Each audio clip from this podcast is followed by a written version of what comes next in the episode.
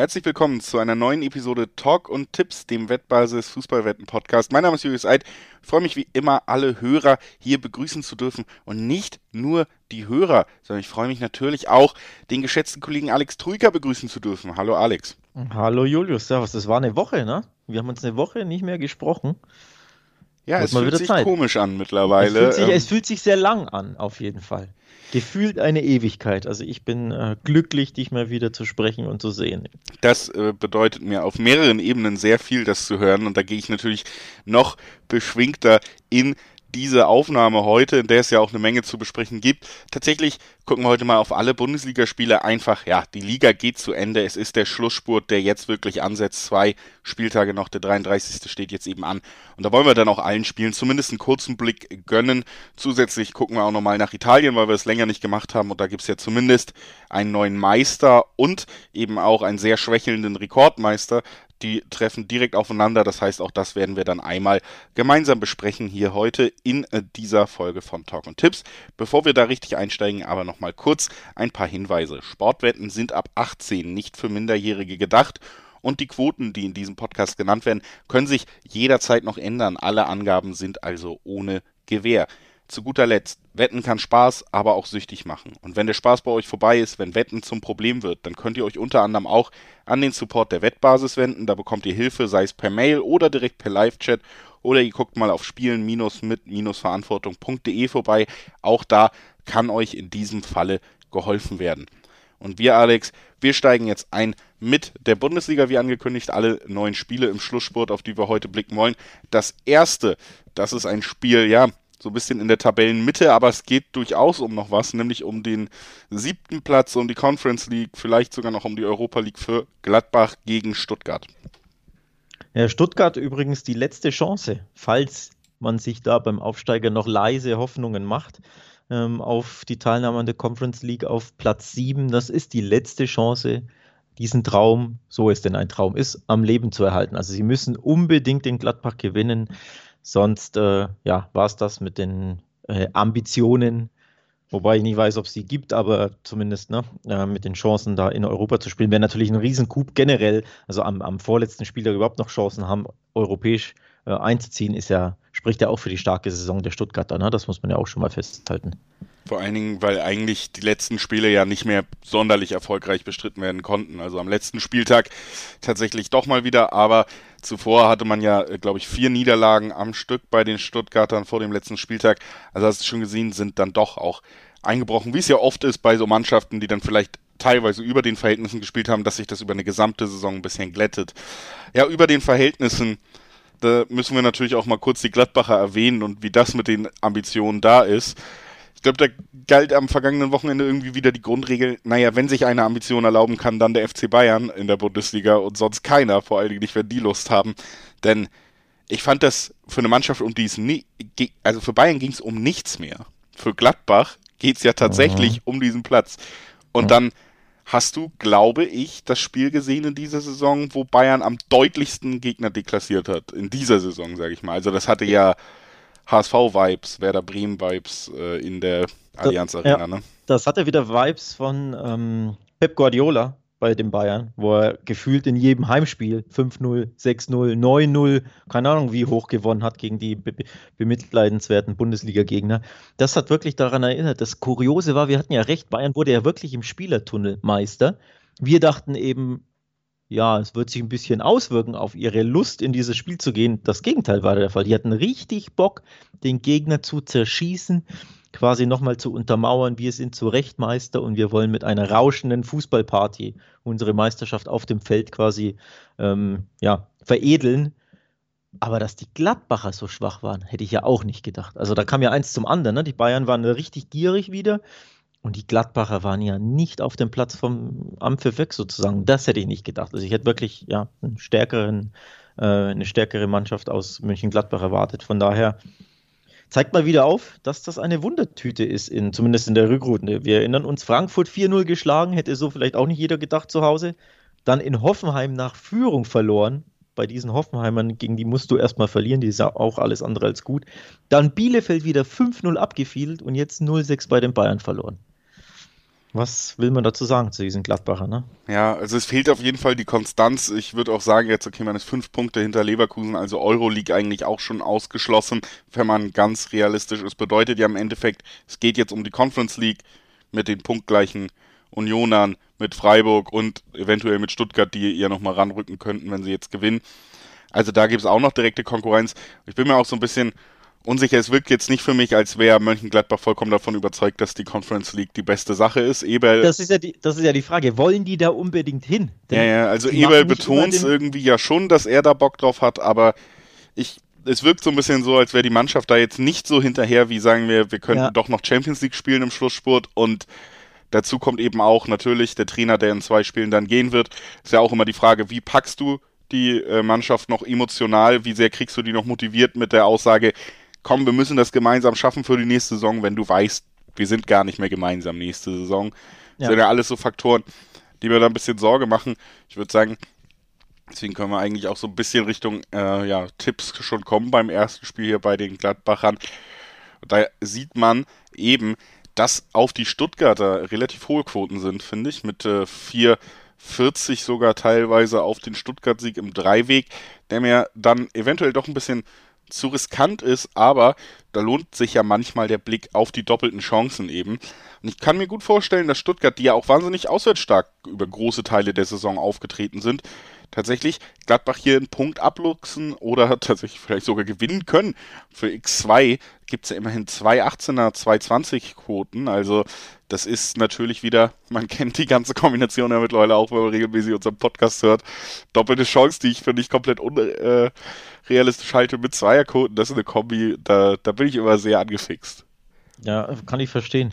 Vor allem, weil, weil Gladbach dermaßen launisch war in den letzten Wochen. Du weißt halt einfach nicht, welches Borussia Mönchengladbach du bekommst. Ne? Bekommst du eben ja, die, die keinen Bock haben auf die Conference League oder die, die Bock haben, wie gegen Frankfurt, als sie 4-0 gewonnen haben. Das finde ich sehr, sehr schwer einzuschätzen. Deswegen halte ich mich ein bisschen fern vom Dreiweg und gehe lieber auf, äh, dass beide Teams treffen, denn das ist das, was ich wirklich glaube. Da gibt es 1,50er Quoten circa im Schnitt. Das ist völlig okay.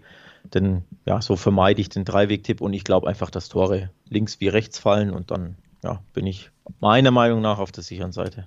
Ja, das kann ich mir auch auf jeden Fall sehr gut vorstellen. Beide Mannschaften ja durchaus mit Offensivpower am Start. Ähm, wir machen direkt weiter mit ja, derselben Tabellenregion, würde ich sagen, holen die anderen beiden Mannschaften, die da hauptsächlich noch spannend sind, mit rein. Nämlich Bayer Leverkusen gegen Union Berlin. Wie gesagt, Leverkusen auf Platz 6 mit einem Sieg können sie in diesem Duell dann auch zumindest die Euroleague eben sicher machen. Für Champions League wird's nicht mehr reichen, aber eben man wird auch nicht mehr in die Conference League dann offiziell abrutschen können, wenn man hier gewinnt.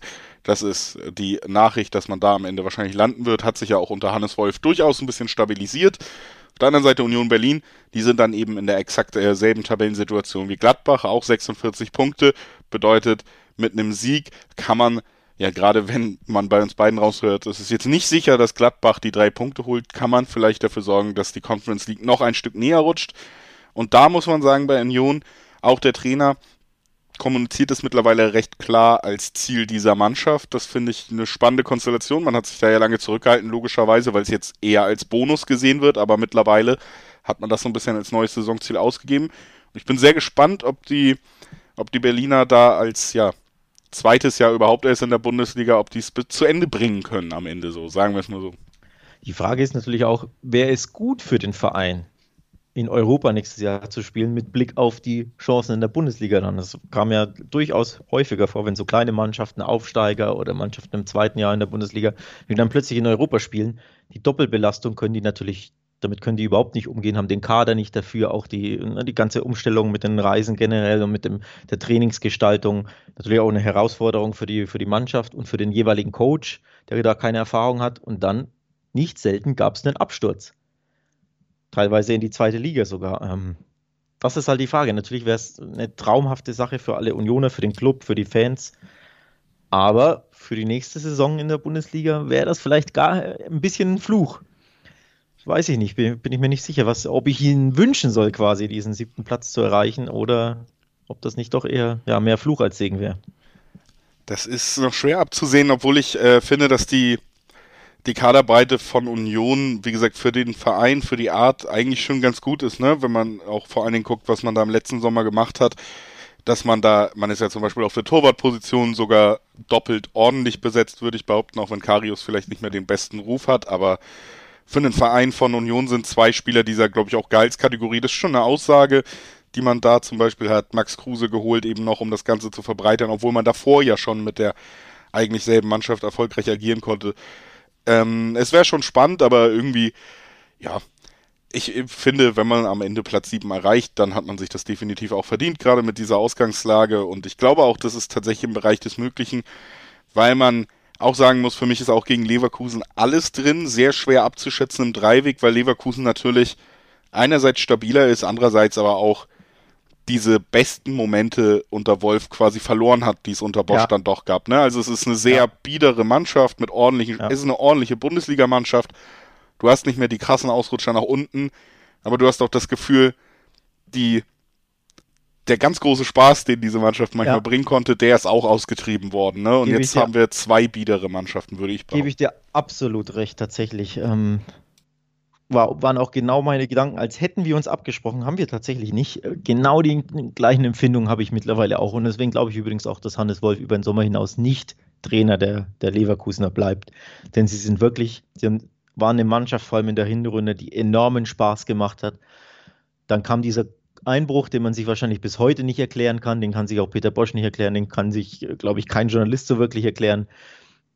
Aber jetzt unter Hannes Wolf ist wirklich dieser Spaß weg. Ne? Diese Offensivwirbel ähm, ist irgendwie gar nicht mehr da. Sie sind eine sehr, sehr biedere Mannschaft geworden. Wieder komplett enttäuscht bei einer Mannschaft, die du meiner Meinung nach schlagen musst, wenn du ein Top-6-Team in der Bundesliga bist.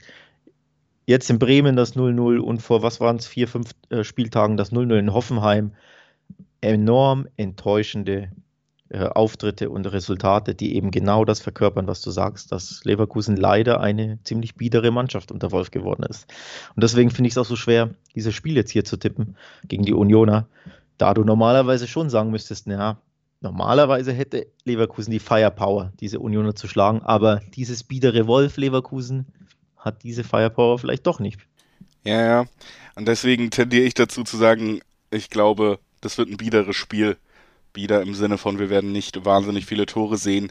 Unter 2,5 bringt Zweierquoten, unter 3,5 bringt noch 1,4er-Quoten, wenn man sich da ganz sicher sein will. Also ich glaube, mehr als drei Tore werden wir hier in keinem Fall sehen, einfach weil beide Mannschaften ja auch defensiv dann doch Klasse mitbringen. Das hat auch Union immer bewiesen. Und offensiv beide so ein bisschen was vermissen lassen. Also auch Union ist ja nicht mehr in der besten Phase. Ne? Jemand wie Geraldo Becker, ja. der ein bisschen mehr Flexibilität reingebracht hat, der war lange verletzt. Also deswegen kann ich mir sehr gut vorstellen, dass wir hier nicht das torreichste Spiel des Spieltags sehen. Was das sein wird, werden wir vielleicht noch besprechen. Aber ähm, ich glaube, hier wird es nicht so wahnsinnig torreich und wird mich da dann auch in die, in die Tipprichtung begeben. Ich finde die Quoten auf Leverkusen ähm, interessant und lukrativ, meinen Tipp auf den Heimsieg abzugeben. Ich glaube, 1,95 ist, ist die Bestquote. Das ist ziemlich nice. Natürlich ist es ein ja, Nachbarschaftsduell. Ähm, Sechster gegen Achter. Sprich, einen so klaren Favoriten gibt es da natürlich nicht. Trotzdem eine 1,90 teilweise mitnehmen, vor allem vor dem Hintergrund, dass Union seit Wochen auswärts enorme Probleme hat. Der letzte Auswärtssieg datiert vom 22. Spieltag, da gab es ein 1-0 in Freiburg. Seitdem auswärts keine drei Punkte mehr. Und zuletzt dieses 0-3 in Wolfsburg war schon sehr, sehr ernüchternd, muss man schon auch sagen. Also da hätte ich ihnen mehr zugetraut. Das war ein super wichtiges Spiel für Union und da 0-3 zu chancenlos ähm, zu verlieren, spricht ein bisschen Bände. Also ich glaube, ein bisschen geht ihnen hinten raus die Luft aus und wenn ich dann eine 1,90er Quote habe, ja, muss ich die fast schon anspielen auf, auf einen Leverkusen-Heimsieg. Durchaus verständlich. Der Favorit natürlich auch einfach, sagen wir, wenn man Kaderbudget, wenn man sich Qualität der Einzelspieler anschaut, logischerweise trotzdem Leverkusen der Favorit. Dann äh, das nächste Spiel einfach direkt weiter. Dann haben wir nämlich den letzten auch abgefrühstückt, der eventuell noch Chancen auf die Conference League haben könnte, nämlich die Freiburger. Wir sprechen über Freiburg gegen Bayern. Äh, wir haben es ja schon so ein bisschen gesagt, wir versuchen alle Spiele durchzusprechen. Bei manchen werden wir wie gewohnt ausführlicher drauf gucken, bei manchen vielleicht ein bisschen kürzer. Ich muss sagen, das ist so ein Spiel, natürlich sind die Bayern beteiligt, äh, es gibt das große Lewandowski-Thema, aber viel mehr, finde ich, braucht man gar nicht dazu sagen, weil ich der festen Überzeugung bin. Ich kann meine Wette vom letzten Mal wiederholen. Lewandowski wird treffen. Da bin ich mir zu 100% hm. sicher, weil erstens, Bayern hat jetzt auch noch die breite Brust. Nach dem Spiel gegen Gladbach hat nochmal gesehen, was geht. Und da muss man einfach sagen, diese Mannschaft ist mindestens eine Klasse besser als alles andere in dieser Liga. Wenn, jetzt spielen wir gegen Freiburg, da sprechen wir vielleicht sogar von ein, zwei, drei Klassen an einem guten Tag. Und diese Mannschaft wird sich einfach vornehmen, Lewandowski soll so viele Tore wie möglich schießen und es ist eine Mannschaft, die das tatsächlich umsetzen kann. Äh, wir werden hier einen Bayern-Sieg sehen, wir werden den äh, Bruch des Gerd Müller-Rekords sehen von Lewandowski. Davon bin ich eigentlich fest überzeugt. Und deswegen braucht man, ja, macht es für, für mich auch gar nicht so viel Sinn, noch so lange über die Leistung von Freiburg zu reden, weil wenn man ganz ehrlich und dieses Spiel betrachtet, dann ist es, glaube ich, egal, was Freiburg macht. Sie haben keine Chance. Ist das so? Ist ja. das so? So easy. Freiburg hat in der Vergangenheit, möchte ich nur mal äh, erinnern, die Bayern durchaus ärgern können. Es gab einen Sieg 2-5. Ja, aber dann lass mich so direkt entgegnen, wer die Bayern am meisten geärgert hat, war Borussia Mönchengladbach. Ne? Also die haben die beste Statistik in den letzten Jahren gegen Bayern München und da. Hm. Ja. Gut, ich wollte nur sagen, ähm, so chancenlos, wie du sie siehst, ja, weiß ich nicht, ob es das sind. Nichtsdestotrotz natürlich Bayern der Favorit. Lewandowski braucht noch ein Tor, um den Gerd Müller-Rekord einzustellen, zumindest. Ne? 39 Tore hat er, 40 ist, sind der Rekord. Ich glaube auch, dass er den mindestens einstellen wird, vielleicht sogar verbessern wird. Also sprich, dass er trifft. Da gehe ich mit dir d'accord. Können wir kurz auf die Quoten äh, gucken. 1,50 gibt es für den Tipp. Ähm, Lewandowski trifft und Bayern gewinnt, beispielsweise bei B-Win. Ich glaube, das ist unser gemeinsamer Tipp in dem Fall. Ne? Dann schauen wir gar nicht lang weiter. Ja, denke ich, kann man ja. gut mitnehmen. Ist dann eine gute schöne Quote. Also eine hohe Quote ist natürlich nicht, aber auf Lewandowski bekommst du Tore, ja, natürlich, aber mittlerweile keine hohen Quoten mehr, ne? Was willst du machen? Eine hohe Quote kriegst du auf Schalke, aber das würde ich auch nicht jedem empfehlen, ne? Also können wir auch, werden wir natürlich auch noch ja. drüber reden. Apropos Schalke möchte ich natürlich auch nochmal äh, darauf hinweisen, wenn wir hier so drüber reden, wie spannend es noch in der Bundesliga in vielen Positionen ist, unter anderem ja auch noch im Abstiegskampf, da kommen wir ja auch noch zu. Jetzt hatten wir quasi erst den Euroleague-Platz und da gibt es schon drei Spiele, die wichtig sind. Ne? Ähm, auch in der zweiten Liga ist weiter super spannend und da möchte ich euch auch nochmal ans Herz legen, dass ihr, wenn ihr da mehr Infos wollt, natürlich auch auf Wettbasis äh, vorbeischauen könnt. Auf wettbasis.com gibt es viele Artikel zu den Spielen, also nicht nur Vorschauen, sondern auch thematisch, die euch da noch ein bisschen mehr reinbringen in den sehr spannenden Kampf, auch um den Aufstieg zum Beispiel in die erste Liga. Das als kleiner Hinweis nebenbei. Wir schreiten dann direkt weiter von den Bayern. Wie gesagt, das ist etwas, die sind Meister. Das haken wir kürzer ab. Aber jetzt äh, kommen wir zu einem der beiden sehr, sehr spannenden Abstiegsduelle, würde ich sagen. Hertha gegen Köln. Tja, da machst du jetzt eine Kunstpause. Um, äh, erwartest du jetzt, dass ich hier mordsmäßig die Prognose raushau? Ich bin ein bisschen enttäuscht. Die Hertha hat in ihren Nachholspielen ziemlich gut Punkte geholt ja. jetzt bei den Schalkern gewonnen und dadurch sind sie ja schneller als erhofft, sage ich fast schon, aus diesem Abstiegskampf äh, dem ein bisschen entsprungen. Natürlich stecken sie noch unten drin, aber es sieht jetzt schon sehr gut aus. Ne? Drei Punkte Vorsprung. Ähm, also ja, sie haben ihr Soll erfüllt, würde ich mal sagen, in Mainz das Unentschieden und jetzt zwei Pflichtsiege gegen, was war es, Freiburg und jetzt Schalke. Ne? Schalke. Waren absolut wichtige, wichtige Siege. Ja, ich bin ein bisschen enttäuscht. Ich hätte gehofft, es geht noch enger zu aus Sicht der Hertha, weil ja ein bisschen ja. Schadenfreude kann man schon sagen. Big City Club, der da plötzlich im Abstiegskampf ist. Es hätte mir gefallen, wenn es noch ein bisschen enger zugeht, aber jetzt, sie können sich ja schon retten ne, am Wochenende. Ja, also ich glaube auch, wenn man realistisch ist, dann ist Hertha nicht mehr wirklich dieser Kandidat, der da noch ganz unten drin steckt. Ne? Diese Nachholspiele haben dann natürlich irgendwie auch den Vorteil, dass du in relativ kurzer Zeit, wenn du sie erfolgreich bestreitest, und das haben sie gemacht, dich eigentlich da komplett wieder befreien kannst und in eine Situation bringst, wo du nicht wirklich mehr diesen krassen Druck hast. Das hat Hertha gemacht. Ich hätte auch gedacht, dass man vielleicht gegen Bielefeld zum Beispiel alle drei Punkte liegen lässt. Das hätte es nochmal spannender da unten auch einfach gemacht, nur dieses eine Spiel, ne? Jetzt hat man gegen Schalke gespielt. Da hat man aber auch, äh, das muss man ja auch ganz ehrlich sagen, überhaupt nicht gut ausgesehen. Also da äh, war es natürlich auch so ein bisschen problematisch, dass man lange äh, nicht unbedingt auf Sieg zugesteuert ist und man hat schon gemerkt, okay, die Mannschaft wurde wieder durchrotiert von Dardai. Es sind viele Leute erschöpft. Das hast du schon gemerkt. Und ich glaube auch, dass Köln sich alleine aufgrund dieser Gemengelage, dass die Hertha eben eine hohe Belastung hatte, auch wenn die Spiele erfolgreich waren, sich durchaus was ausrechnet an diesem Wochenende. Und äh, außerdem, lass uns ehrlich sein, für Köln geht es ja auch wirklich ums Überleben, denn äh, mhm. äh, wenn sie nicht gewinnen und auf den anderen Plätzen äh, ja, die Ergebnisse nicht für sie laufen, dann sind sie schon abgestiegen. Also Köln braucht diese drei Punkte unbedingt, während Hertha sich auch einfach in eine komfortablere Situation geschossen hat in den letzten Wochen. Ja, genau, das, das sollte man auch tatsächlich nochmal betonen. Der erste FC Köln kann an diesem Wochenende schon absteigen, wenn sie verlieren. Und äh, ich glaube, Bielefeld muss gewinnen. Ähm, noch irgendein Ergebnis bin ich mir gerade nicht sicher. Ich glaube, Bremen, wenn Bremen einen Punkt holt, sowas, ne? Wenn Bremen einen Punkt holt und Bielefeld gewinnt und der FC verliert, ist der FC abgestiegen. Da wird dein Herz ein bisschen bluten, ne? Ja, äh, jetzt nicht, ich sag mal so, aus äh, regionalem Bezug. Klar, ich weiß aber auch nicht, ich glaube auch zweite Liga würde hier in Köln durchaus Spaß machen dann, weil ich bin ja jetzt nicht so wahnsinnig emotional mit dem Verein äh, involviert, dass mir das so sehr wehtun würde. Und ich glaube, dann hätte man auch ein paar schöne Spiele, die man mal vielleicht noch fünf Euro günstiger gucken könnte. Also ich bin da neutral, sage ich mal, was das Ganze angeht. Aber ich finde schon auch, ja, dass die Kölner irgendwie in dieser Saison, wenn sie absteigen, auch zurecht absteigen. Sie haben einfach zu lange an ihrem Trainer Markus Gisdol festgehalten. Du hast ja jetzt gesehen, ja. selbst jemand wie Friedhelm Funkel, der für mich jetzt nicht die Innovationsmaschine ist, die gerade auf dem deutschen Trainermarkt rumläuft, der hat direkt was aufgelöst, ausgelöst. Der sah direkt viel besser aus, was Köln gemacht hat. Ja. Und dass du diesen Impuls einfach theoretisch ja schon vor einem Jahr hättest haben können, als du das erste Mal wirklich über Gisdol diskutiert hast. Das ist einfach, das ist einfach nicht clever. Baumgart wird neuer Trainer das steht äh, schon fest. Ich finde, das ist auch eine sehr spannende Personalie, egal ob für Liga 2 oder 1. Ich glaube, Köln, sagen wir so, in zwei Jahren wird Köln erste Liga spielen. Entweder sie bleiben drin und halten wieder die Klasse mit Baumgart oder sie steigen ab und steigen wieder auf. Also da würde ich mir auch gar nicht so viel Sorgen machen. Aber das ist natürlich auch Zukunftsmusik. Sagen wir mal, nahe Zukunft ist ja jetzt das Spiel gegen die Hertha.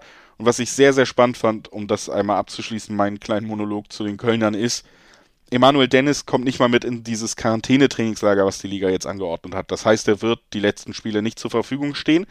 Und das ähm, finde ich unter anderem interessant, weil es eigentlich der einzige schnelle Flügelspieler ist, über den Köln verfügt. Also und, oder offensiven Flügelspieler natürlich so Spieler wie Wolf, die dann eher diese Hybridrolle einnehmen. Aber Dennis als Angreifer verpflichtet im Winter und eigentlich auch eine spannende Personalie jetzt komplett außen vor und ich glaube, das könnte sich tatsächlich rächen, weil ähnlich wie unter anderem bei Bremen, muss ich sagen, bei Kölnern frage ich mich manchmal, wie wollen die eigentlich Tore erzielen? Ein bisschen bitter übrigens, der Spielplan sieht vor, dass Köln am letzten Spieltag Schalke bekommt, ähm, also empfängt zu Hause. Es wäre schöner gewesen, wenn sie den, die Mannschaft früher erwischen, um da ein bisschen Punkte zu, zu sammeln. Also der Spieltag, man kann das natürlich sagen, meins gut, aber vielleicht kommt dieses Spiel einfach diese vermeintlichen sicheren drei Punkte gegen die mit Abstand schwächste Mannschaft der Liga ein bisschen zu spät. Das muss man abwarten. Also jetzt natürlich absolutes Endspiel ähm, bei der Hertha, aber die Hertha ist eben einfach ja eine, eine Klasse stärker normalerweise. Oder was ist eine Klasse ist ein bisschen too much, aber schon ja, die bessere Fußballmannschaft, glaube ich, unterm Strich, auch wenn sie jetzt äh, in Schalke ähm, ja, sehr schwach agiert haben. Ich bin gespannt, wie, wie der FC da auftritt. Der FC muss natürlich sehr viel mehr riskieren. Die Her der Hertha reicht ein Unentschieden völlig. Das ist auch klar. Also ich glaube, wir werden ein sehr spannendes Spiel sehen, bei dem der Druck natürlich beim FC liegt. Und die Frage ist ja auch, kannst du mit so einem Druck umgehen? Ja. Das ist ja auch nochmal uh, unabhängig vom Spielerischen und so. Also eine Mannschaft muss ja auch mit diesem Druck umgehen können. Im letzten Spiel gegen Freiburg zumindest in der ersten Halbzeit, konnte es der FC nicht. Die Reaktion war gut in der zweiten Halbzeit, aber in der ersten waren sie nicht so gut. Das ist auch so ein bisschen äh, die ja. Frage, ne? Wie, wie, ja, du, wenn du weißt, du musst gewinnen, gibt dir das Antrieb oder lähmt dich das? Ja, also, aber was man glaube ich sagen kann, ist intensiv, äh, ein Unentschieden reicht der Hertha. Das sind alles Indikatoren, dass wir nicht wahnsinnig viele Tore sehen werden in diesem Duell. Einfach, dass äh, vielleicht schon ein Treffer die Partie sogar entscheiden könnte dann kann man sich natürlich, also ich sage jetzt einfach mal, mein persönliches Gefühl sagt mir schon, dass Köln irgendwie am Leben bleibt noch einen Spieltag und ich ähm, warte ehrlich gesagt auch so ein bisschen jetzt auf den finalen Einbruch nach, was waren das jetzt, fünf Spiele in zehn Tagen für die Hertha. Man hat ja mittlerweile auch mehrere Verletzte alleine in diesen Spielen dann angesammelt, unter anderem Kunja, der ja immer so ein bisschen herausgehoben wird, auch nicht mehr zur Verfügung. Und ich könnte mir vorstellen, dass irgendwann, weil die Belastung einfach so enorm ist, gerade nachdem du zwei Wochen nicht regulär trainiert hast. Ich kann mir schon vorstellen, dass er sich dann mal den Schritt zu weit rotiert, dass er, dass die Mannschaft dann vielleicht doch nicht auf Bundesliga-Niveau fit ist in einem Spiel. Und das ist, ja, gibt nur noch zwei Spiele zur Auswahl in der Saison. Ich glaube, das könnte auch gegen Köln sein. Also ich tendiere sogar Richtung Auswärtssieg. Das gibt ja sogar zwei Neuner-Quoten. Und wie gesagt, ähm, ja, aber ich glaube, äh, die, die Karten sind so klar verteilt, wer gewinnen muss, dass ich das Köln aber durchaus zutraue, weil man auch gegen zum Beispiel Leipzig ja gesehen hat, dass da noch Feuer und äh, Leben so vorhanden ist im Abstiegskampf. Ja, ja. Absolut. Also Leben war im FC in der zweiten Hälfte absolut. Sie hätten ja sogar den Ausgleich oder haben ja eigentlich den Ausgleich erzielt, nur er hat nicht gezählt. Dieses sehr umstrittene Handspiel, für mich war es Schulter, muss man ja, auch ganz auch. kurz thematisieren. Das war enorm, äh, enormes Pech für, für den FC, aber du hast eben gesehen, trotz 0-2 Rückstand, trotz verschossenem Elfmeter, die Mannschaft hat gelebt und lebt noch. Also da gebe ich dir recht, Funkel hat diesen Effekt und ich glaube, man wird auch einen sehr kämpferischen FC sehen bei der Hertha. Ich glaube, am Ende geht es unentschieden aus. Grund eben, die Hertha ja, hat gegen Schalke fußballerisch enorm enttäuscht. Grund natürlich diese, diese ständigen Spiele am Stück. Und Grund ist auch, Dardai Fußball sieht in solchen Spielen oft vor, dass man Safety First wählt und das Unentschieden mitnimmt, weil man weiß, dass Unentschieden reicht. Ja. Und ähm, ja, und der FC wird alles tun, aber so einen FC-Sieg sehe ich eben in Berlin dann auch nicht wirklich. Deswegen Unentschieden, 3,30er Quoten im Schnitt. That's my tip. Ja wenig Tore, auch beim Unentschieden dann wahrscheinlich hat man rausgehört. Also das, wie gesagt, auch over-under. Ja, ein 4-4 würde ich jetzt nicht tippen, ne? Nee, ich sag da wahrscheinlich Sieg Köln, 1-0, Hector, fertig. Weiter. Weiter im Abstiegskampf. Ähm, nee, stimmt gar nicht. Wir machen eine kurze Pause vor Abstiegskampf hier laut unserer Chronologie. Schauen mal auf eine Mannschaft, die diesen Kampf schon verloren hat. Die Schalker, ja, weiterhin eine historisch schlechte Saison. Jetzt hat man auch noch vor dem Duell gegen die Hertha mehrere Positivfälle Corona gehabt. Insgesamt sieben Spieler haben gestern im Duell gegen Hertha gefehlt. Ähm, ja, ich glaube, man muss es dann auch mal so sagen. Bei der Hertha hat das für Quarantäne gereicht. Bei Schalke reicht es leider nicht mehr für Quarantäne, weil der Spielplan das zeitlich nicht mehr hergibt. Ich glaube, es gibt, da muss man glaube ich ehrlich sein, von außen betrachtet, da braucht man sich nicht in die Tasche lügen. Mitten in der Saison wäre es wahrscheinlich schon verschoben worden. Ja. Ähm, die Frage ist natürlich nicht nur mitten in der Saison, wäre wär dieses Spiel verschoben worden, wenn nicht Schalke involviert ist. Also wenn einfach ne, die Mannschaft, die da spielt, Augsburg heißt. Oder ja, aber dann Bremen lass uns mal genau da ansetzen, bitte, weil ja. das finde ich eine sehr spannende Diskussion. Weil ja, Schalke ist abgestiegen. Für sie persönlich ist es vielleicht nicht so wichtig, aber für den Wettbewerb Schalke eine enorm entscheidende Mannschaft. Du hattest gestern nee, das Duell gegen Hertha sehr geschwächt, was Hertha gewonnen hat. Die waren im Abstiegskampf vorher, konnten sich quasi befreien. Jetzt hast du Frankfurt, die sind nur ein Punkt hinter Dortmund ja. und haben quasi jetzt gefühlt dieses Freilos aber noch in den, im Endspurt, während Dortmund zum ja. Beispiel und Wolfsburg ja noch, Wolfsburg hat noch Leipzig, Dortmund hat noch Leverkusen, ne? Also, ähm, das greift in verschiedene, ja, in die spannendsten Teile dieser Bundesliga-Saison greift Schalke noch ein, in gewisser Weise. Absolut, absolut. Und ähm, das hat schon für mich irgendwie einen, einen Beigeschmack. Gerade jetzt gegen Frankfurt, weil ich ehrlich sagen würde, die sind eigentlich nicht in der Form, wo ich das selbst dieses Spiel als Selbstläufer erachtet hätte. Aber wenn ja, Schalke sich wieder mal, es zeigt sich einfach das, was ich in dieser Saison, glaube ich, schon öfter über diesen Verein gesagt habe. Ich weiß noch nicht, ob es unbedingt in diesem Podcast war, aber ähm, es prasselt so viel auf diesen Verein ein und wenn mal sportlich nicht alles komplett schlimm ist, dann gibt es ja fünf andere Baustellen und dieser Verein ist in dieser Saison unter dieser Last aus allen Bereichen einfach komplett zusammengebrochen. Und es geht jetzt einfach weiter. Jetzt hättest du sportlich keinen Druck mehr gehabt, könntest dich mal ausprobieren. Jetzt sind aber sieben Spieler verletzt. Zwei wollen gar nicht mehr mitspielen, weil es vom Stadion Zusammenstöße gab nach dem Abstieg. Ne, also es ist einfach ein kompletter ja, ich, ich, weiß nicht, wie ich sagen soll. Es ist einfach alles schiefgelaufen, was schieflaufen kann auf Schalke. Deswegen sind sie so klar abgestiegen. Und deswegen muss man auch ehrlich sagen, hat Frankfurt für mich hier halt in der Gesamtsituation sehr schönes Freilos bekommen am 33. Spieltag. Ich möchte das äh, Stichwort Freilos gerne aufgreifen. 1,25er Quoten gibt es auf Frankfurt. Das klingt schon stark danach, dass auch die äh, Buchmacher das genauso sehen wie du. Also so eine niedrige Auswärtsquote gibt es selten bei einer Mannschaft, die nicht FC Bayern München heißt. Sieht man wirklich nicht alle Tage, erst recht, wenn ähm, ja, die Form dieser Mannschaft nicht sonderlich toll ist, denn auch das muss man kurz erwähnen. Wir haben jetzt viel über Schalke gesprochen, auch über Frankfurt muss man absolut reden. In den letzten fünf SGE-Auswärtsspielen gab es nur einen Sieg, drei Niederlagen. Und seitdem der Hütter Verkündung, dass er zu Gladbach geht, wurde nur ein Spiel gewonnen. Also das sind keine tollen Werte, keine tollen Bilanzen, keine tollen Ergebnisse. Nichtsdestotrotz 1 22, 23, 24 im Schnitt auf den Auswärtssieg der Frankfurter. Das ist schon krass. Ja, das Ding ist halt, ne, 16 Bundesligamannschaften hätte ich heute Chancen gegen Frankfurt ausgerechnet. Ehrlich. Ja, ich auch ja. finde, es wirkt sehr instabil. Ja. Sehe ich auch so, tatsächlich. Ziellos. Die Mannschaft hat irgendwie diesen Drive verloren. Sie scheint wirklich irgendwie auch von den äußeren Umständen jetzt getroffen zu sein. Es ist ja auch nicht nur Hütter, sondern auch ein Sportdirektor Bobic, der da dann äh, mittlerweile ziemlich emotionslos sitzt und das Ganze irgendwie geschehen lässt. Das äußere. Ich muss auch ehrlich sagen, dass ich wirklich Frankfurt-Fans sehr gut verstehen kann, wenn man sich diese Hütter-Interviews seit der Verkündung des Trainerwechsels anguckt, weil das teilweise wirklich meiner Meinung nach einfach auch was die Kommunikation angeht, von ihm so schwach gelöst ist und auch bei mir als Fan durchaus was auslösen würde. Nach, nach Gladbach gab es ja schon dieses, ja, das Stadion ist hier auch schön, nachdem man gerade 4-0 verloren hatte. Und dann gab es jetzt dieses, wir haben ja auch overperformed, eigentlich ist Champions League eh nur Nummer zu groß für dieses Team, das kurz vor kurz vor Schlusssport öffentlich zu sagen, und es kommt ja durchaus auch bei den Spielern an, ne, was der Trainer ihnen zutraut. Es soll einen persönlichen Streit mit Armin Younes hinter den Kulissen geben, der auch dafür sorgt, dass der jetzt äh, länger nicht mehr wirklich Spielzeit bekommen hat, obwohl er natürlich Antrieb dieser besten Phase von Eintracht Frankfurt war, sind nur Gerüchte, aber da soll eben mehr als nur diese Verletzung von ihm vorgefallen sein, als er dann die fünf Minuten bekommen hat gegen ähm, am Ende am letzten Spieltag, da äh, gegen Mainz war es, da hat man ja auch gesehen, was er beitragen kann und dass er eigentlich auch fit wirkt, aber er bekommt auch nicht mehr die Spielzeit von Hütter. Es wirkt, als würde sich dieser Verein, auch das habe ich ehrlich gesagt leider aus äh, Frankfurter Sicht vermutet, einfach auch zum Ende der Saison nochmal mit aller Emotionalität, die er so mitbringt, mit der er ja auch eigentlich mhm. kokettiert, schön selber wirklich nochmal sabotieren und äh, die große Chance Champions League einfach deshalb liegen lassen. Ne?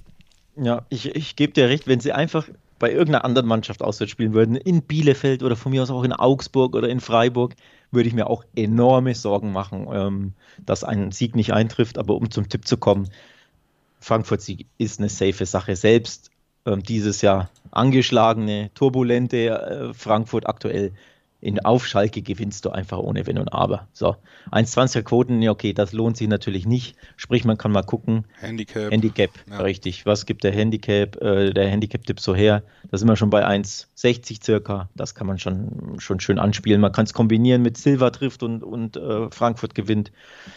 Das wären so äh, meine Tipps, denn alles andere als ein Frankfurt-Sieg ist für mich nicht vorstellbar.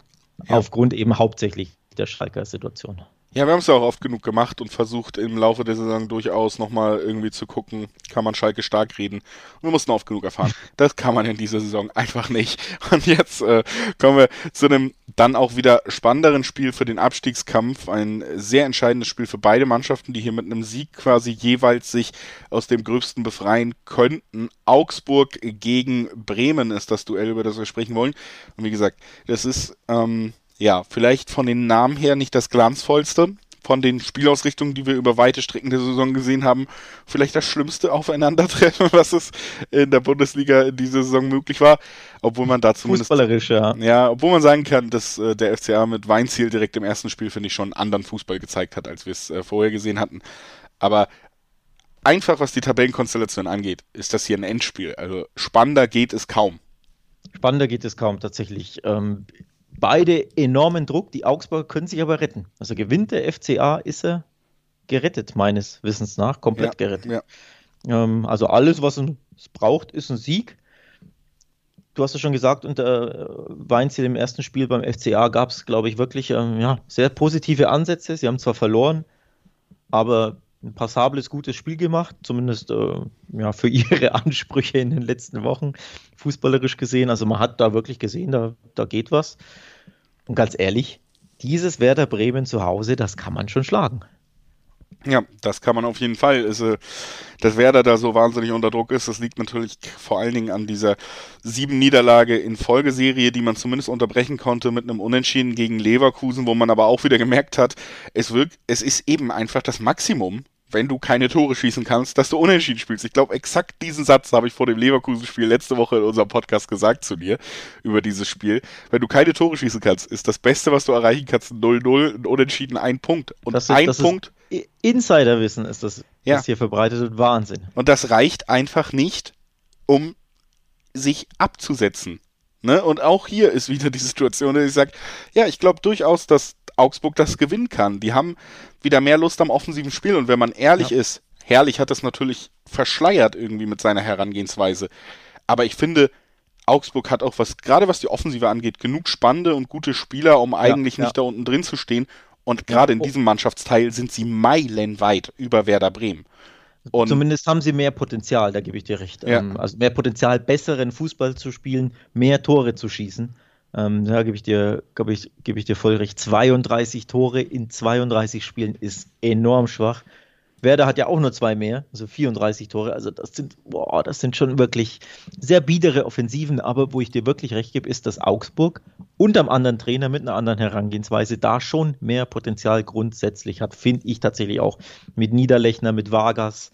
Ähm, die, die, können schon durchaus was. Ähm, Jago, Finnburger kommt langsam wieder. Genau, also. da hast du hast schon mehr Potenzial nach vorne und deswegen jetzt unter dem neuen Trainer. Es gab eine positive Reaktion, wie ich fand, in Stuttgart all das zusammengenommen, dazu eben diese Bremer Mannschaft, die, ja, wie du schon sagst, das höchste des Gefühls ist irgendwie 0-0 äh, aus, aus Werder Sicht. Ich neige hier tatsächlich eher zum Heimsieg des FCA. Ja, und das würde ich auf jeden Fall unterschreiben. Und da muss ich dann auch sagen, finde ich die Quoten auch recht hoch in dieser Gesamtgemengelage, weil wir haben uns beide, glaube ich, ja, wir mussten nicht 20, 30 Minuten nochmal scharf drüber nachdenken, wer für uns hier Favorit ist. Das war bei diesem Aufeinandertreffen, wenn man die letzten Wochen gesehen hat, wenn man weiß, der Trainer wurde gewechselt, wenn man auf die Kaderqualität schaut und was auch Bremen gerade noch so hemmt.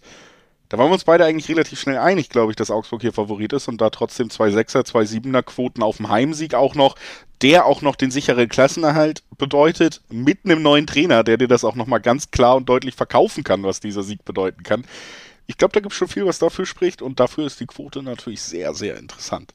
Ja, ja, finde ich tatsächlich auch. Wer ein bisschen nur mal sicher gehen will, doppelte Chance bietet sich auch an. Immer wenn, ne, wenn eine Quote auf eine Mannschaft ziemlich hoch ist, kann man sich die mal angucken. Bremer Sieg sehe ich nicht. Unentschieden kann ich mir natürlich trotzdem vorstellen, denn nochmal, wenn Bremen sein 0-0 spielen will, dann schaffen sie das schon auch äh, ab und zu die Frage ist natürlich auch da wieder, ne, welche Taktik wählt Kohlfeld? Geht er wirklich auf Nummer sicher und sagt, boah, wir wollen hier irgendwie unser 0-0 ermauern? Das haben sie in der Vergangenheit ja sehr, sehr häufig getan, ähm, mit dieser Herangehensweise ins Spiel zu gehen. Dann könnten sie das schon schaffen, aber unterm Strich neige ich eher zum Augsburg-Sieg. Also entweder auf Augsburg oder die doppelte Chance 1x. Ja. Da ist man, glaube ich, safe da ist man dann, glaube ich, auch auf jeden Fall safe, weil, wie gesagt, wenn eine Mannschaft kein Tor schießen kann, kann sie zumindest nicht gewinnen. Das bildet, äh, äh doppelte Chance 1x bildet ja genau das ab, eigentlich, dieses Fazit über Werder. Äh, lass uns doch mal schnell direkt einfach den letzten Kandidaten um die Abstiegsplätze damit reinnehmen. Ist dann ja so ein bisschen blockweise abgehandelt. Erst hatten wir Euroleague, jetzt haben wir äh, den Abstieg ähm, und zum Ende werden wir dann nochmal auf die Champions League auch gucken. Auch da ist ja noch spannend. Aber was ich auf jeden Fall ähm, ja, jetzt erstmal mit dir besprechen will. Das ist das Spiel zwischen Bielefeld und Hoffenheim. Bielefeld so ein bisschen, ja, Dark Horse da unten. Ne? Man kann es nicht so richtig einschätzen. Die letzten Ergebnisse finde ich durchaus solide, die Formkurve für jemanden, der so tief im Abstiegskampf ist. Über Werder geredet, da gab es sieben Niederlagen am Stück, dann mal ein Unentschieden. Bei Augsburg ist ja eigentlich ähnlich, also vier Niederlagen, ein Unentschieden in den letzten Spielen. Ähm, Schalke braucht man gar nicht drüber reden. Köln, ja, hat sie zwei Siege, deswegen ein bisschen angezogen. Aber Arminia ja, dass die vielleicht sogar noch an Werder vorbeiziehen können und sich sogar vom Relegationsplatz noch befreien können mit einem Sieg heute gegen Hoffenheim. Nicht heute, sondern am Wochenende gegen Hoffenheim. Auch nicht unvorstellbar. Ja, nur zwei Niederlagen in neun Spielen, ja. die Bielefelder zuletzt. Also die, die Null steht bei Bielefeld schon auch häufig auf der einen oder auf der anderen Seite. Gegen die Hertha war es auf, auf beiden, beiden, Seiten. Genau, gegen die Hertha war es ein 0-0, gegen Schalke 1-0 gewonnen, in Augsburg ein 0-0, gegen Freiburg 1-0 gewonnen, gegen Union 0-0, gegen Leipzig 0-1 verloren. Also, ja, das Eichhörnchen ernährt sich stetig, sage ich mal, aber sie holen eben immer wieder die nötigen Punkte und haben also quasi eine gewisse Konstanz, nämlich indem sie sehr, sehr schwer zu schlagen sind, sehr, sehr schwer zu überwinden sind. Große Ausnahme natürlich dieses 0-5 in, in, Gladbach, aber ansonsten ne, sind sie sehr, sehr defensiv, sicher, wie gesagt, schwer zu überwinden und machen das schon irgendwie richtig im Abstiegskampf, finde ich. Ja. Also von daher ja, jetzt kommen natürlich die Hoffenheimer sind so ein bisschen das Gegenteil, ne? Die, dieser Rollercoaster-Verein, die du, finde ich, in der Bundesliga wirklich am allerschwersten einschätzen kannst. Diese ja. komischen, komischen Hoffenheimer. Also Fünf was man, Spiele, aber glaube ich. Spiele ungeschlagen übrigens mittlerweile. Ne? Ja. Ja, also der Schlussspurt war nochmal in Ordnung, vor allen Dingen einfach auch, weil man ja jetzt den Klassenhalt auch rechnerisch auf jeden Fall sicher hat. Also da hat man abgeschlossen mit der Saison und ich glaube auch, ja, das ist tatsächlich so ein bisschen das Ding. Man kann davon halten, was man will, aber die Saison ist für Hoffenheim dann in Teilen auch einfach schon abgeschlossen. Es gibt mehrere Spieler, die sich quasi durch die Saison gequält haben mit angeschlagen, sei es zum Beispiel auch einfach Kapitän und Torwart Oliver Baumann, der natürlich wichtiger Bestandteil dieser Mannschaft ist, die gesagt haben, hey, ich habe eigentlich schon seit ein paar Wochen Verletzungsprobleme, ich darf jetzt die Saison vorzeitig beenden, um das auszukurieren. Das große Ziel ist erreicht. Äh, Munes Dabur, Stürmer, der äh, ist abgereist aufgrund von Familienproblemen. Seine Familie hatte Probleme mit, der, mit dem Visa und äh, mit der Einreise ist dann einfach zu seiner Familie gereist, weil die TSG gesagt hat, ist schon okay, wir sind durch, macht ihr zwei Wochen länger Urlaub, war eine anstrengende Saison und nach oben und nach unten geht nichts mehr. Und wenn du so offensichtlich sogar am Kader schon solche Veränderungen hast, dann sei jetzt einfach mal, wirst du auch bei den Spielern, die noch vor Ort sind, nicht mehr die hundertprozentige Motivation auslösen, weil dieses, du kennst es Alex, die letzten Schultage, da wird nochmal ein Film geguckt, aber äh, die gausche Mathematikformel wird nicht mehr gelöst. So. Also, das stimmt, ja. Ja, ich erinnere mich dunkel, tatsächlich. Da wird nochmal ein Film geguckt, ja, da, da, hat man sich immer drauf gefreut, das stimmt. Schön. Ich wollte noch ähm, zum Rollercoaster Hoffenheim noch was sagen, denn ich finde, die Spiele gegen Gladbach und Schalke, die 3-2 und 4-2 gewonnen haben, die summieren quasi diese Hoffenheimer ziemlich gut.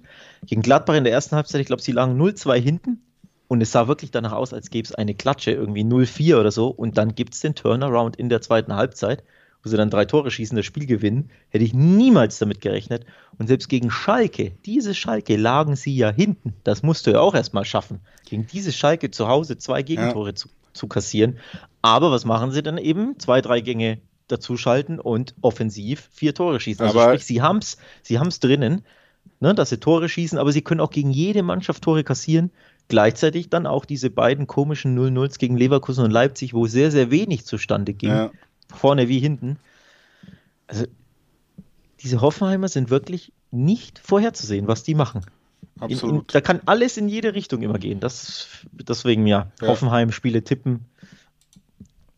Das Schwierigste überhaupt in der Bundesliga für mich. Ja, also ich sag hier einfach, Bielefeld holt einen Punkt. Mindestens. Ähm, doppelte Chance, 1x, gibt 1,5er, 1,6er Quoten sogar noch, die man mitnehmen kann. Und ich glaube, Bielefeld wird hier mindestens das Unentschieden ansteuern können. Äh, ja, das Spiel gedreht gegen Schalke, das hat Hoffenheim, aber lass uns auch ehrlich sein, gegen keinen anderen Verein in der Liga ist es ansatzweise so leicht, zwei Tore nochmal zu drehen und äh, Bielefeld wird es dir schwer machen, wenn du einmal so Larifari reinstartest, dann wird Bielefeld ja, die, ja. Äh, sich nicht noch drei Tore einfangen, alle Punkte ja. wieder aus der Hand geben. Hoffenheim ist, wie gesagt, Sommerferienmodus einfach ist da angesagt so ein bisschen und deswegen tendiere ich einfach jetzt mal logischerweise zu der Mannschaft, die ja auch souverän oder diszipliniert zumindest auftritt, seit äh, Frank Kramer Trainer ist und die einfach diese Punkte dringend benötigt, im Gegensatz zu dem Verein, dem eigentlich alles egal sein kann. Ja, was natürlich Sinn macht, aufgrund der Bilanz der, der Bielefelder, die ich vorgelesen habe, aufs Under 2,5 zu gehen. Ne? Ja. Sie, sie halten hinten einfach sehr häufig die Null. Wenn sie verlieren, verlieren sie mit einem Tor Unterschied. Also sehr wenig Tore in den letzten neun Partien gefallen, nämlich der Ausreißer war Gladbach das 5-0. Ansonsten ne, waren 0-1, 0-0, 1-0, 1-1 die Ergebnisse. Von daher finde ich, wenn man dem Dreiweg äh, entgehen möchte, macht es am meisten Sinn, einfach under 2,5 zu tippen. Aber unterm Strich tatsächlich sehe ich eher, wie du auch, eher die doppelte Chance 1x als, als interessanter. Ein Hoffenheim-Sieg würde mich überraschen. Ähm, ob Bielefeld die Freier Power hat, weiß man halt leider auch nie. Von daher unentschieden sehr wahrscheinlich. Aber irgendwie ein 1-0 kann ich mir auch gut vorstellen. Ähm, von daher, ja. Das ist so meine Einschätzung. Ja, ich habe es äh, bei Hoffenheim gerade erwähnt, das deutet sich ja durchaus an, da werden ein, zwei Spieler haben Verletzungen, müssen auskurieren. Oliver Baumann, ja, Munas Dabur ist äh, auch schon, aber es gibt auf jeden Fall ein paar Spieler, bei denen steht schon fest, nicht nur natürlich in der Bundesliga, sondern einfach auch bei äh, Topspielern aus den internationalen Ligen, zum Beispiel die beiden Weltklasse-Innenverteidiger Sergio Ramos, äh, Virgil van Dijk, die werden beide die EM verpassen. Und da deutet sich ja immer mehr an, bei diesen Turnieren, dass da wichtige Spieler fehlen werden und da möchte ich euch auch nochmal darauf hinweisen, dass ihr da schon die Infos immer aktualisiert bekommt auf wettbasis.com. Ist natürlich spannend, was für Topspieler, was für wichtige Mannschaftsstützen werden den einzelnen Teams vielleicht jetzt schon sicher fehlen für die Europameisterschaft. Da wollte ich kurz darauf hinweisen, bevor wir dann weitermachen und jetzt zum letzten spannenden Punkt quasi kommen. Nach Euroleague, nach Abstieg kommen wir zu Punkt 3, der die Bundesliga noch so spannend macht, nämlich der Kampf um die Champions League. Mainz mhm. gegen Dortmund ist äh, das erste von beiden Spielen, was da sehr interessant ist noch. Natürlich Frankfurt, da haben wir schon drüber geredet. Die sind mit Schalke so ein bisschen auf der sicheren Seite und das erhöht natürlich auch wieder den Druck auf die anderen beiden Mannschaften. Dortmund ist ein Punkt mittlerweile vor Frankfurt, hat es in der eigenen Hand, aber Mainz sicherlich kein einfacher Gegner. Ja, Wahnsinn, diese Mainzer, ne?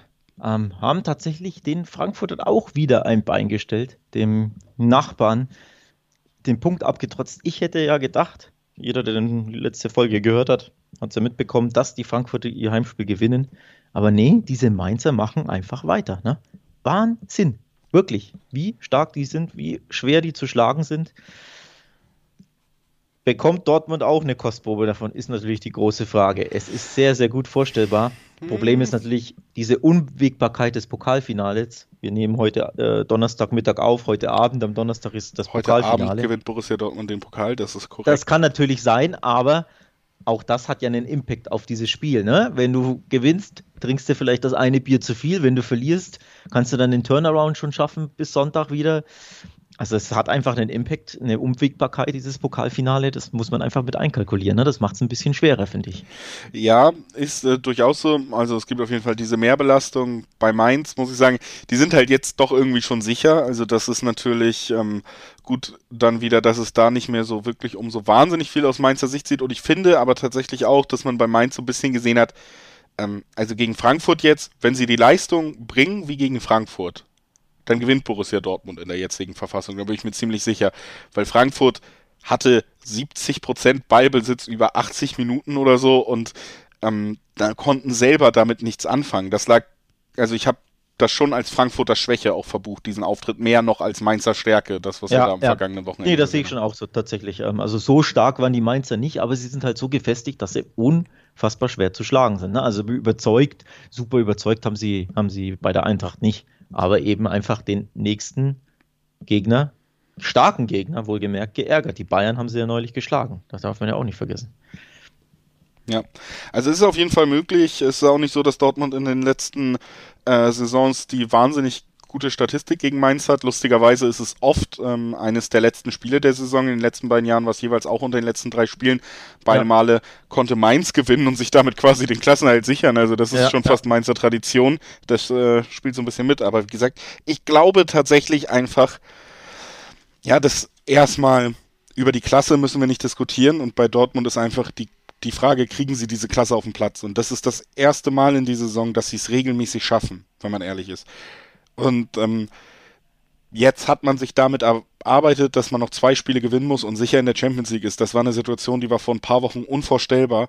Alles läuft gerade positiv in diese Richtung. Ohne das Pokalspiel würde ich auf jeden Fall sagen, Dortmund ist ganz klarer Favorit. Frage ist natürlich, wenn du den Pokal nicht gewinnen kannst, ist das auf einmal doch so ein Knacks wieder in dieser sehr guten Form? Reißt dich das runter aus deinem Flow? Und das ist die, die ganz große Frage aus Dortmunder Sicht eben vor diesem Pokalfinale. Wenn du den auch noch gewinnst, glaube ich, gibt es keinen Zweifel, dann gewinnt Dortmund noch zwei Spiele weiter und dann ist gut. Zwei Anmerkungen. Zum einen, die Mainzer können schon gerettet sein, bevor das Spiel angepfiffen ist, je nach, ähm, dadurch, dass das Spiel ja am Sonntag ist zwischen Mainz und Dortmund, je nachdem, was die Kontrahenten da unten im Abstiegskampf, also Frankfurt, äh, Frankfurt, Quatsch, äh, Augsburg, Bremen, Köln, Bielefeld da machen, kann Mainz tatsächlich schon gerettet sein, ohne spielt, äh, äh, gespielt zu haben. Sprich, das ist natürlich ein großer Impact, den man einkalkulieren muss. Denn wenn sie nicht mehr, ne, wenn sie nicht mehr gewinnen müssen oder wenn, wenn sie einfach gerettet sind, dann neige ich sehr, sehr stark zum Dortmunder äh, Sieg. Noch stärker als ohnehin schon. Zweiter Einspruch ist, ich finde die Quoten auf den Dortmunder Sieg viel zu niedrig. 1,44 ist, sind die Quoten aktuell auf den Auswärtssieg. Wohlgemerkt, Mainz 05 ist seit neun Spielen ungeschlagen und spielt zu Hause. Wo kommen denn diese 1,40er Quoten her, Julius? Die kommen von den fünf Siegen von Dortmund in Folge, unter anderem ja, auch gegen Leipzig, ne?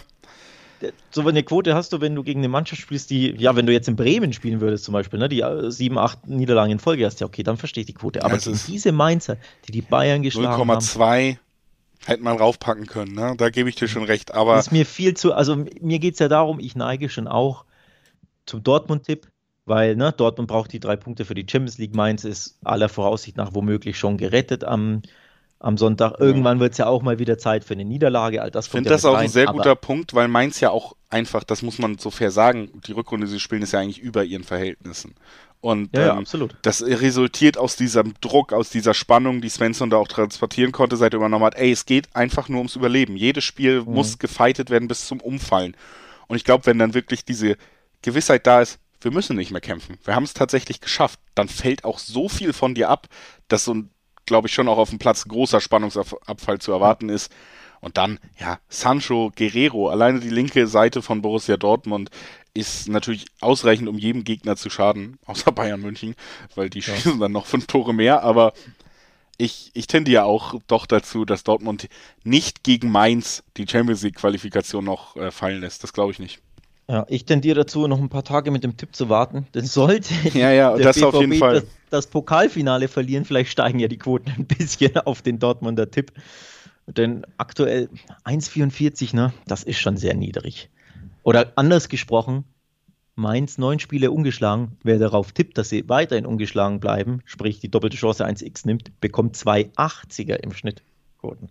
Das ist schon auch lukrativ. Oder eben eine Sechserquote auf den Mainz-Sieg. Also wer einfach ein bisschen zocken will, weil er sagt, boah, diese Quote ist so wahnsinnig hoch, zu hoch für unser Empfinden, vielleicht das mal ein bisschen ausprobieren. Macht auf jeden Fall Sinn bei dem Spiel. Also man wettet ja zumindest dann nicht auf eine formschwache Mannschaft bei den Mainzern.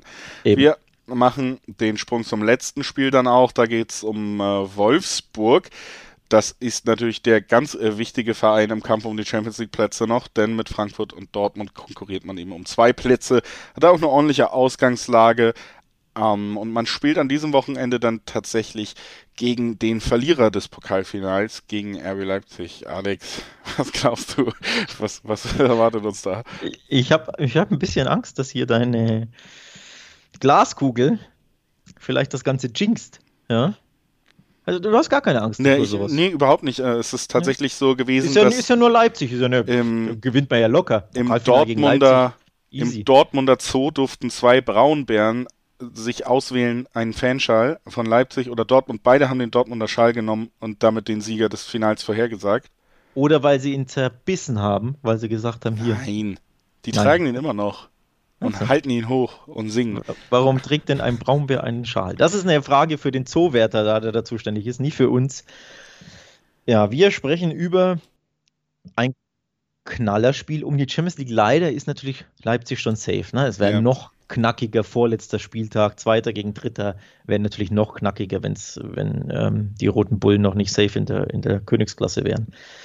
Das ähm, ja, vermiest mir das Ganze, aber auch hier natürlich die Frage, wie geht die jeweilige Mannschaft, in dem Fall äh, Leipzig, um mit dem Outcome des Pokalfinales. Ne? Wenn sie es gewinnen, dann kann ich mir keinen Sieg der Leipziger vorstellen, weil ich glaube, dann sind sie, ja, dann sind sie noch berauscht, sagen wir es mal so. Weil es ist ihnen ja wurscht, ob sie es gewinnen oder nicht. Ob du Zweiter oder Dritter wirst, natürlich kannst du sagen, wenn du Zweiter wirst, oh, ich bin Vizemeister hinter den Bayern, die zweitbeste Mannschaft des Rechts der Bundesliga, so ein inoffizieller ja. kleiner Titel, mit dem man sich seit neun Jahren ja schmückt, zu Recht irgendwo auch. Aber unterm Strich ist es ja wirklich egal, ob du Zweiter oder Dritter wirst. Von daher, ja, tendiere ich zum schmucklosen, langweiligen Tipp, der Tradition hat, Julius. Unentschieden. Ja. War das äh, eine Anspielung auf Leipzig oder? Nee, das war eine Anspielung auf hinten raus. Bei solchen Spielen tippe ich oft ja, ich unentschieden. irritiert, wenn du bei einem Leipzig-Spiel sagst, der Tipp hat Tradition. Da weiß ich gar nicht, wo Nee, mein, Unen mein Unentschieden ja, ja. hat Tradition nee, bei einem nee. Topspiel, ne? spät in unserem Podcast. Ja, ich viele Unwägbarkeiten. Ich glaube einfach, das geht einfach unentschieden aus. Die Wolfsburger, dem Wolfsburger reicht der, also den, den Leipzigern reicht der Punkt ja sowieso vollkommen. Dann werden sie ja auch safe Zweiter. Wenn ich das richtig auf dem Zettel habe, ich glaube schon, ne? Ja. Also ich. Nee, Dortmund könnte sogar noch, oder? Dortmund könnte noch. Nö, ich glaube Doch, nicht. doch. Ich glaube schon. Wenn Dortmund ja. gewinnt und Leipzig. Nee, hm. nee, Punkt reicht. Ja. Punkt. Punkt für Leipzig heißt safe Zweiter, sprich Leipzig ich wird seinen Punkt erwähne wollen. mal, dass die doppelte Chance auf Wolfsburg auf jeden Fall, äh, die bringt sogar noch 1 äh, Achterquoten in der Spitze, was ich relativ spannend finde, weil Wolfsburg ist Bundesliga Dritter. Und ähm, dazu kommt, glaube ich, Leipzig ist halt in der Situation, Borussia Dortmund darf das Pokalergebnis eigentlich nicht beeinflussen, weil die Ligasituation ja klar ist. Also du musst beide Spiele gewinnen, das ist wichtig. Leipzig hingegen ist in der Situation, wo ich das Gefühl habe, egal wie es ausgeht, es wird sie negativ beeinflussen. Entweder du verlierst das, der letzte Drive ist raus aus dieser Saison. Julian Nagelsmann, ehrgeizig wie sonst was, ist enttäuscht, genauso wie seine Mannschaft. Und dazu kommt dann, es gab ja jetzt ja, interessanterweise ein Spieler namens Angelino, der nicht mal mitgenommen wird zum Pokalfinale aus sportlichen Gründen. Es soll einen kleinen Streit gegeben haben, weiter will man es nicht ausführen. Aber ich sag mal so, das ist einer der besten Spieler, die diese Mannschaft zu bieten hat. Wenn man den im Absolut. Finale nicht aufbietet, das ist schon krass. Ich ja. glaube, es war mehr als ein ausgesetzter Handshake, der zu sowas irgendwie sorgt. Ne? Also das ist schon krass. Und ja, die Stimmung bei einer Niederlage könnte vollends kippen, kurz vor Saisonende bei einem Sieg, wie du gesagt hast, da hat man dann auch alles erreicht, was man erreichen kann. Da braucht man sich auch nicht mehr kaputt laufen gegen super ja, motivierte Wolfsburger, für die es eben auch noch um diesen Champions League Platz geht. Ja. Also für mich apropos, nehmt die doppelte Chance auf Wolfsburg mit 1,8er Quoten, also Apropos, apropos Wolfsburg. Sieg Wolfsburg heißt, Champions League Teilnahme ist fix. Ja. Selbst wenn Frankfurt und Dortmund gewinnen, weil sie einfach ähm, dann drei Punkte Vorsprung auf Frankfurt hätten, die Fünfter sind und zehn Punkte mehr. Zehn Tore. Äh, Zehn Tore, sorry, ja. nicht zehn Punkte, natürlich Tore, also viele ja, Tore mehr, je nach, klar kann Frankfurt hier 8-0 äh, auf Schalke gewinnen, natürlich, aber es ist ja eher ein bisschen unwahrscheinlich. Also sprich, wenn Wolfsburg gewinnt, sind sie ja bis auf mathematisch fix, aber sind sie in der Champions League. Leipzig, ja, reicht ein Punkt völlig, damit sie fix Zweiter sind. Ich glaube, es geht unentschieden aus. Ja, ähm, also ist natürlich in der doppelten Chance auch mit drin. Ich kann mir, wie gesagt, aber sogar vorstellen, dass vielleicht Wolfsburg das am Ende gewinnen könnte. Beides gute Abwehren, aber. Äh, äh kleine Pokalrevanche übrigens. Ne? Im Pokal haben sich die beiden Mannschaften auch schon getroffen. Da hat äh, Leipzig 2-0 gewonnen. Ja. Das, ja. Nur so noch nebenbei erwähnt, ne? Da ging es aber auch noch für beide um was. Ne? Ich, also ich glaube, wie gesagt, das wird tatsächlich den Unterschied so ein bisschen machen, dass hier einfach ähm, für Wolfsburg noch was auf dem Spiel steht, für Leipzig nicht.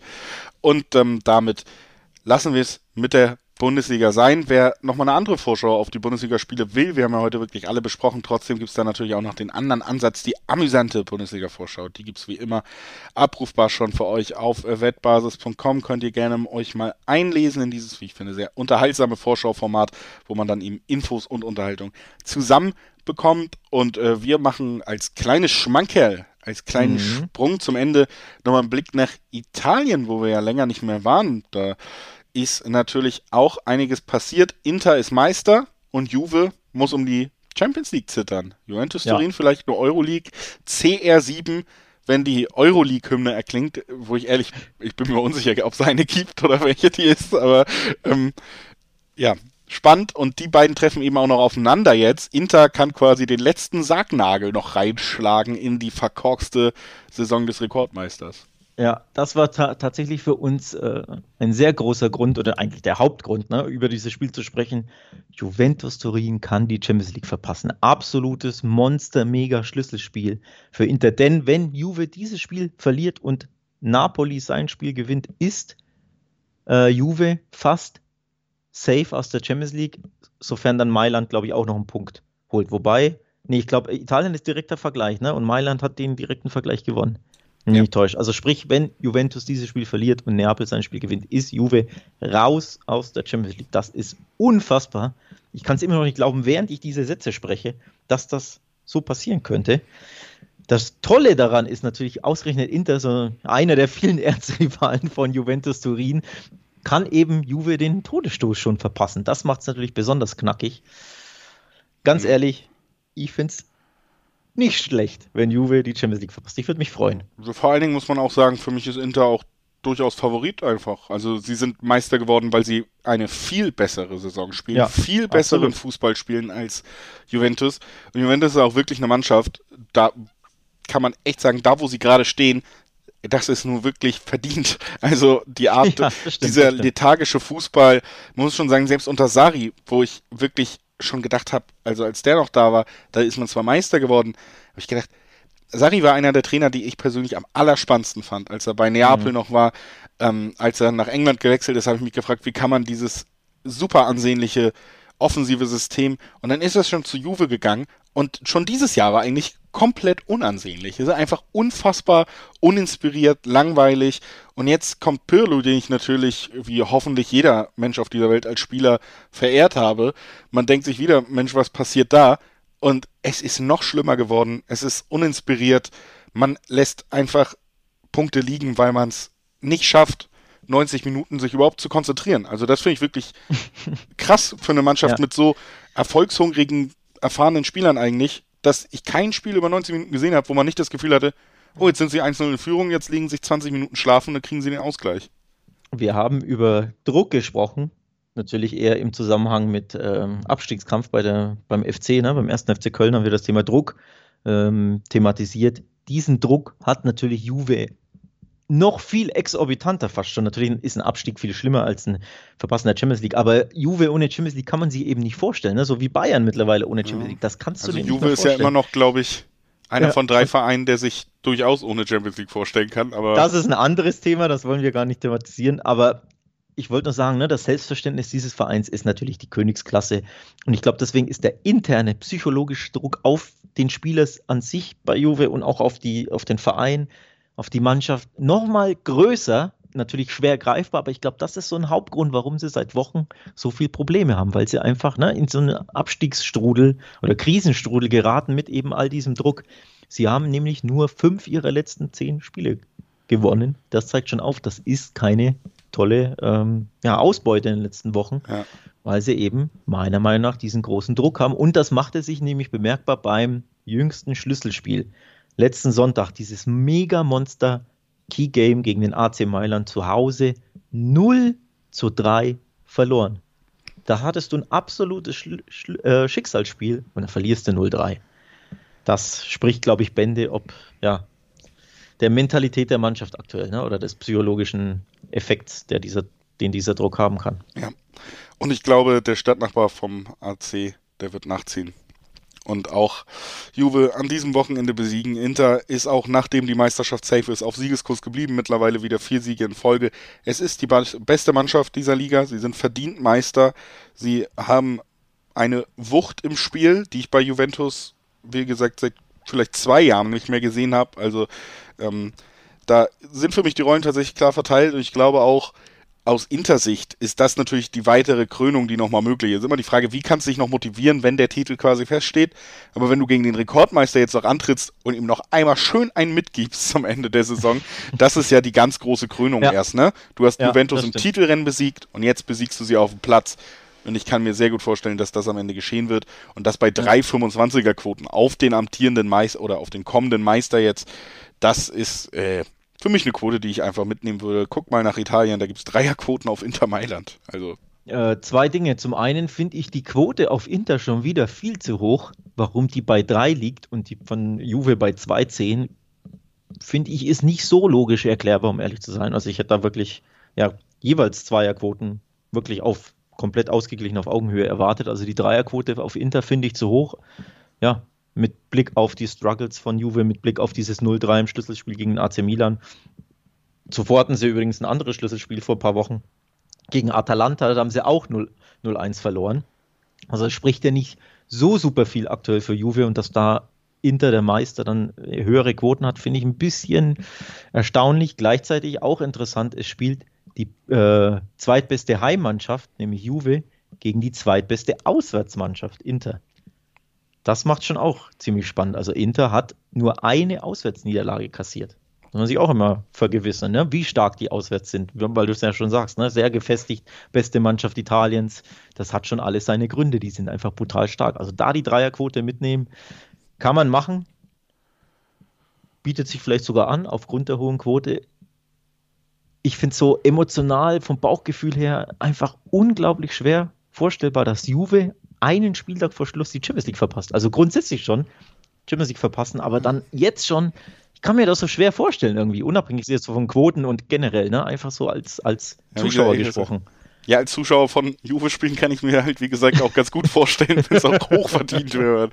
Also es ist wirklich ja. einfach auch eine Qual, sich das anzugucken irgendwie. Ja. Also, ja, aber es ist natürlich schon eine abgefahrene Geschichte, deswegen haben wir sie ja auch hier so ein bisschen ans Ende gepackt. Ne? Soll, ich, soll ich wieder aufs X gehen?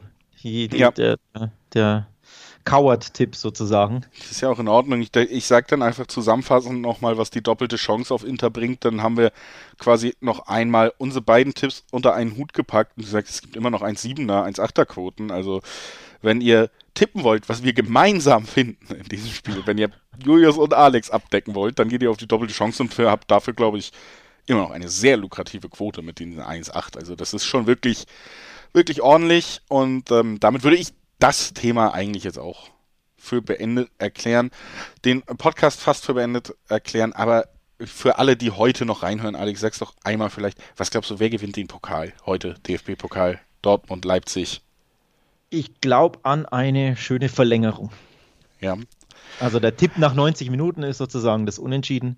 Ähm, das ist auf Donnerstagabend. Man muss doch auch arbeiten am nächsten genau, Tag. Da, genau, da stöhnen dann vor allem die, unsere Journalistenkollegen in, der, in den Spätschichten äh, in der Republik natürlich, man kennt das.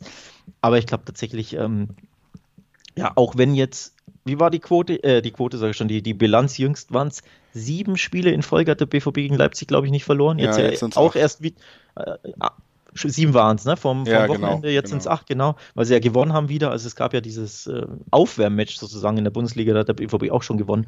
Aber jetzt eben neutraler Platz. Also ich glaube, es wird super spannend, wir bekommen Tore, aber ich glaube, es geht nach 90 Minuten in die Verlängerung. Hinten raus, sage ich aber, der BVB hat, ist abgezockter. Ja. So nenne ich es mal.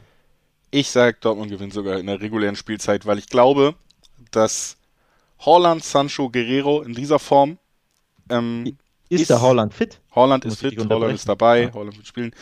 Und ähm, deswegen, ich glaube, dieses Dreiergestirn plus Reus eigentlich kannst du auch nicht unbedingt. Aber die Formstärke dieser hochwertigen Offensive in, auf allen Bereichen, wenn die alle spielen, dann wird man Tore erzielen.